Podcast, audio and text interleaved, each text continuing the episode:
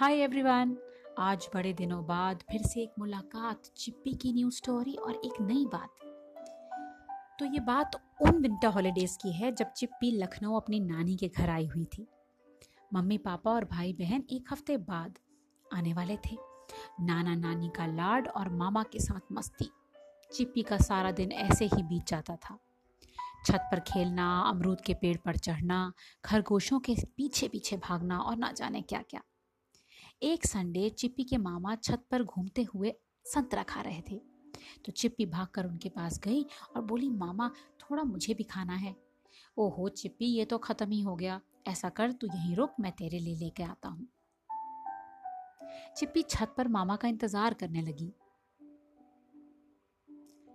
थोड़ी देर बाद मामा ने आवाज़ लगाई, नीचे आ जा चिप्पी, अगर संतरा खाना है। चिप्पी नीचे उतरी और मामा के पास जाकर खड़ी हो गई। सुन चिप्पी, अगर संतरा खाने का मन है तो थोड़ी मेहनत करनी पड़ेगी, क्योंकि फ्रूट बास्केट में तो कुछ बचा नहीं। बाहर पेड़ के नीचे थोड़े संतरे हैं। जाएगी? हाँ मामा, ज़रूर जाऊँगी। कहाँ पर? चिप्पी खुश हो गई। वो जो बाहर अमरूद का पेड़ है, उसके नीचे ज़मीन में खुदाई करना। तुझे संतरा वहीं मिलेगा। शायद एक। एक सुनकर चिप्पी थोड़ी उदास हुई, पर संतरे की चाहत में ज़मीन खोदने लगी। दस मिनट की मेहनत के बाद उसकी आँखें अचानक चमक उठी। जैसे ही उसने मिट्टी में नारंगी रंग की एक झलक देखी, अपने छोटे छोटे हाथों से संतरे को पकड़ा और खींचकर बाहर निकाला। मामा मिल गया संतरा, चिप्पी भाग के अंदर आई और सीधे मामा के हाथ में संतरा रख दिया। मामा ने उसी समय संतरा छीला और तीन टुकड़े चिप्पी के हाथ में रखते हुए बाकी सब खुद खा गए। शाबाश चिप्पी, बहुत बढ़िया काम किया। क्या मज़ा आया चिप्पी को। मिट्टी से खुद संतरा निकाल कर खूब इंजॉय करके खाया। चिप्पी, अब जा और खुदाई कर, और संतरे मिलेंगे। क्या मामा, सच में? और भी हैं? हाँ हाँ जाना। दो, तीन और शायद उससे ज़्यादा। चल फटाफट जा, मिलकर खाएँगे। चिप्पी ने ऐसे चार चक्कर लगाए और हर बार उसे वहाँ संतरे मिले। हर बार मामा को देकर उसने अपना हिस्सा खुशी खुशी खाया और दोबारा मिट्टी खोदने पहुँच गई। ये सिलसिला तब तक नहीं रुका जब तक नानी बाज़ार से वापस नहीं आई। चिप्पी, ये मिट्टी में क्या कर रही है? और इतनी मिट्टी किसने खोद डाली? मैं संतरा निकाल रही हूँ, नानी। पता है आपको, मिट्टी के नीचे संतरे हैं। और ये बात किसी को नहीं पता, सिर्फ़ मामा जानते हैं।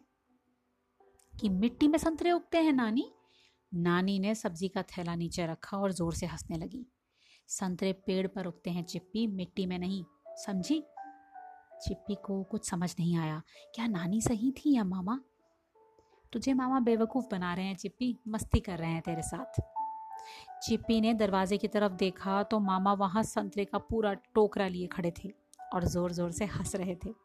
आजा चिप्पी, मिलके खाएँ। बहुत मेहनत हो गई आज। मुझे कुछ नहीं खाना। चिप्पी गुस्से में मुँह बनाकर अपनी नानी से चिपट गई।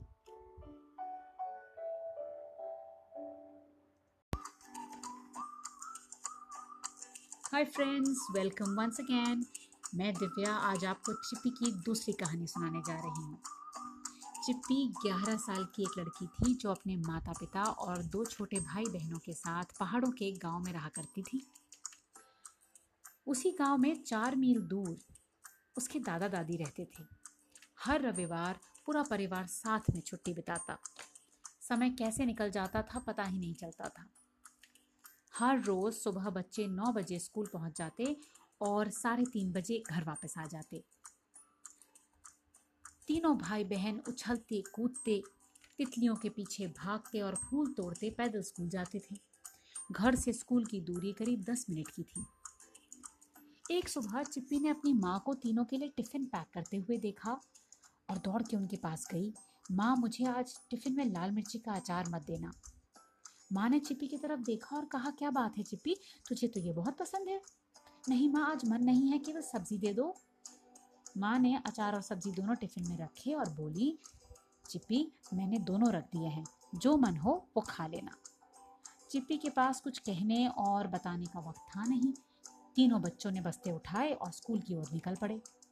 स्कूल करीब एक मिनट की दूरी पर रहा होगा जब चिप्पी ने अपने भाई बहन को बुलाया और कहा, तुम दोनों गेट के अंदर जाओ। मैं इस दुकान से एक पेंसिल खरीद के लाती हूँ। जैसे ही दोनों भाई बहन स्कूल के गेट के अंदर हुए, चिप्पी ने अपना बस्ता उतारा और उसमें से खाने का डब्बा बाहर निकाला। क्या सोच रहे हैं अब आप? खाने का डब्बा बाहर निकालकर चिप्पी ने क्या किया होगा? किसी को दे दिया, खा लिया, फेंक दिया? क्या सोच रहे हैं? चिप्पी ने बिना कुछ सोचे समझे उस मिर्ची के अचार को अपनी शर्ट की बाह में छिपाया और उससे स्वेटर से ढक दिया। स्कूल की घंटी बजते ही चिप्पी अपनी क्लास में जा बैठी। पढ़ाई शुरू हुई। पहला, दूसरा, तीसरा और चौथा पीरियड खत्म हुआ और खाने की घंटी बजी। जब सारी सहेलियों ने अपने अपने टिफ़िन खोले तो वो चिप्पी का टिफ़िन देख के दंग रह गई। अरे चिप्पी, आज क्या हुआ? आज मिर्ची का अचार कहाँ है? दूसरी सहेली बोली, क्या हुआ चिप्पी? आज अचार लाना भूल गई? ऐसा कैसे हुआ? इस तरह के सवालों का जैसे मेला लग गया। जहाँ सारी सहेलियाँ मायूस थी, वहीं चिप्पी मन ही मन मुस्कुरा रही थी। बड़े शांत मन से चिप्पी ने पराठा और सब्ज़ी खाया और अपनी क्लास में जाके वापस बैठ गई। स्कूल खत्म होने का समय हुआ। तीन बीस पे स्कूल की घंटी बजी और चिपी ने भाई बहन का गेट पर इंतज़ार किया। तीनों वापस पैदल पैदल घर जाने लगे। उस दिन रास्ते भर चिपी चुप थी पर मुस्कुरा रही थी, अपने ही आप में कुछ सोच रही थी। खुश बहुत थी। दिन भर अचार बाह में छिपाई, क्लास में बैठी रही, पर उफ तक नहीं की। रोज चिप्पी का टिफ़िन उसकी सहेलियाँ खा लेती थी। आज चिप्पी में कुछ बोलने की हिम्मत तो थी नहीं, पर मिर्ची के अचार को दिन भर अपनी बाह में छिपाए रखना उसे सबसे अच्छा लगा। शायद यही उसके बस में था। उसके बाद कितना समय बीत गया, मगर चिप्पी ने घर में किसी को कानों कान ये खबर नहीं होने दी कि उस दिन मिर्च का अचार साबुत वापस कैसे आया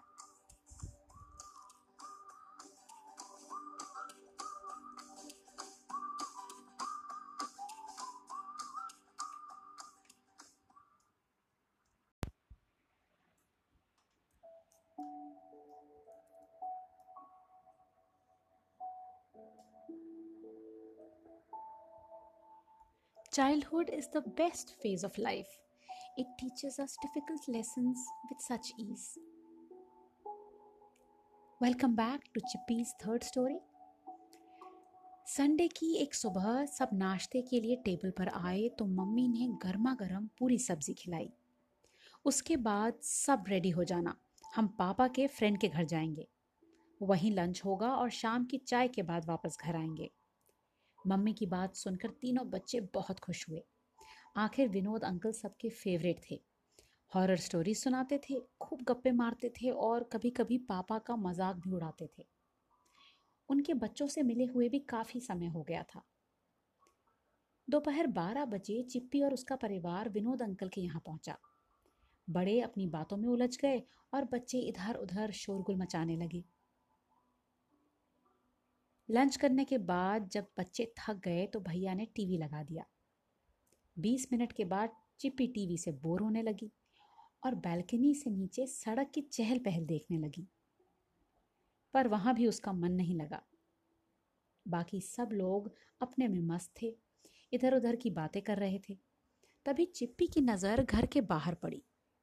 पड़ोस में कुछ काम चल रहा था। चारों तरफ़ ईट और सीमेंट बिखरा हुआ था। उसी के पास मिट्टी का एक ऊँचा सा टीला था। चिप्पी खेलते खेलते उस टीले के पास पहुँची और उस पर चढ़ने लगी। थोड़ी देर में उसे एहसास हुआ कि वो काफ़ी ऊपर आ गई थी। जब उसने वापस नीचे पलट कर देखा तो उसका सिर घूम गया। दिल ज़ोर ज़ोर से धड़कने लगा। अब चिप्पी ना एक कदम आगे बढ़ा सकी और ना एक कदम पीछे। दो सेकंड के लिए उसे लगा जैसे वो वहीं रह जाएगी। घर में किसी को खबर भी नहीं थी कि चिप्पी कहाँ गई। उसने सोचा, अगर वो आवाज़ भी लगाएगी तो घर तक कोई नहीं सुन पाएगा। किसको बोलूँ अब? वो मन ही मन बहुत घबरा गई। उसी समय चिप्पी की नज़र टीले के पीछे के मकान पर पड़ी, जहाँ बैल्कनी से कुछ लोग नीचे की ओर देख रहे थे। चिप्पी पर तो किसी ने ध्यान ही नहीं दिया। वो सबकी ओर उम्मीद भरी नज़र से देखने लगी। शायद किसी से नज़र टकराए तो वो मदद मांगे। तभी उसने देखा कि एक औरत उसकी तरफ़ देख रही थी। हल्का सा मुस्कुराते हुए चिप्पी ने उसे आवाज़ दी, आंटी, मेरी मदद करो प्लीज़, मुझे नीचे उतरना है, मुझे बहुत डर लग रहा है।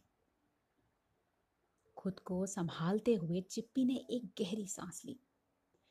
उसका चेहरा लाल हो गया था और आँखों में आँसू आ गए। क्या हुआ? नीचे उतारूं? जैसे ऊपर आई थी, वैसे ही खुद ही नीचे उतर जाओ। चिप्पी ने कभी सपने में भी नहीं सोचा था कि उसे यह जवाब मिलेगा। उसकी घबराहट और बढ़ गई। उस वक्त उस टीले की ऊंचाई पर उसे ये एहसास हुआ कि कोई किसी की मदद नहीं करता है। लोग साफ़ मना कर देते हैं। वो समझ नहीं पाई कि कोई इतना कठोर कैसे हो सकता है। चिप्पी को ना जाने कहाँ से हिम्मत आई। और वो धीरे धीरे एक एक कदम लेकर टीले से नीचे उतरने लगी। हर एक कदम पर उसकी हिम्मत और बढ़ी और मन से डर छू हो गया। आखिरी कदम ज़मीन पर पड़ते ही उसने सिर उठाकर ऊपर देखा। उसे ऐसा लगा जैसे जंग का मैदान जीत आई हो। इतना ऊँचा टीला, मैंने किसी की मदद नहीं ली। चिप्पी ने उस औरत की तरफ़ देखा, हल्का सा मुस्कुराई और घर की ओर चल दी। वहाँ बैठक में सब चाय और पकौड़ों का मज़ा ले रहे थे और बच्चे मस्त अपनी आइसक्रीम खा रहे थे। अरे चिप्पी, कहाँ घूम कर आई हो? विनोद अंकल ने पूछा। कुछ नहीं अंकल, बस ऐसे ही बाहर गई थी। चिप्पी ने हाथ धोकर अपनी आइसक्रीम उठाई और बाकी सबके बीच बैठ गई। उसे बुरा ज़रूर लगा था। किसी ने उसे अकेला देखकर मदद कैसे नहीं की? ऐसा कोई कैसे कर सकता है? वो एहसास चिप्पी किसी को बता नहीं सकी। कैसे समझाती कि उसने खुद को किस मुसीबत से निकाला था और वो भी बिना किसी की हेल्प के? उस दिन चिप्पी ने लाइफ का सबसे बड़ा लेसन सीखा। उस फीलिंग के आगे आज उसे आइसक्रीम भी फीकी लग रही थी। So friends I hope you all like my third attempt at Chippy's magical stories. There is much more to share, many more such incidents to feel what Chippy what had lived once and what she wanted to convey to all of you. Thank you so much for being with me. फिर मिलेंगे एक और story के साथ bye little friends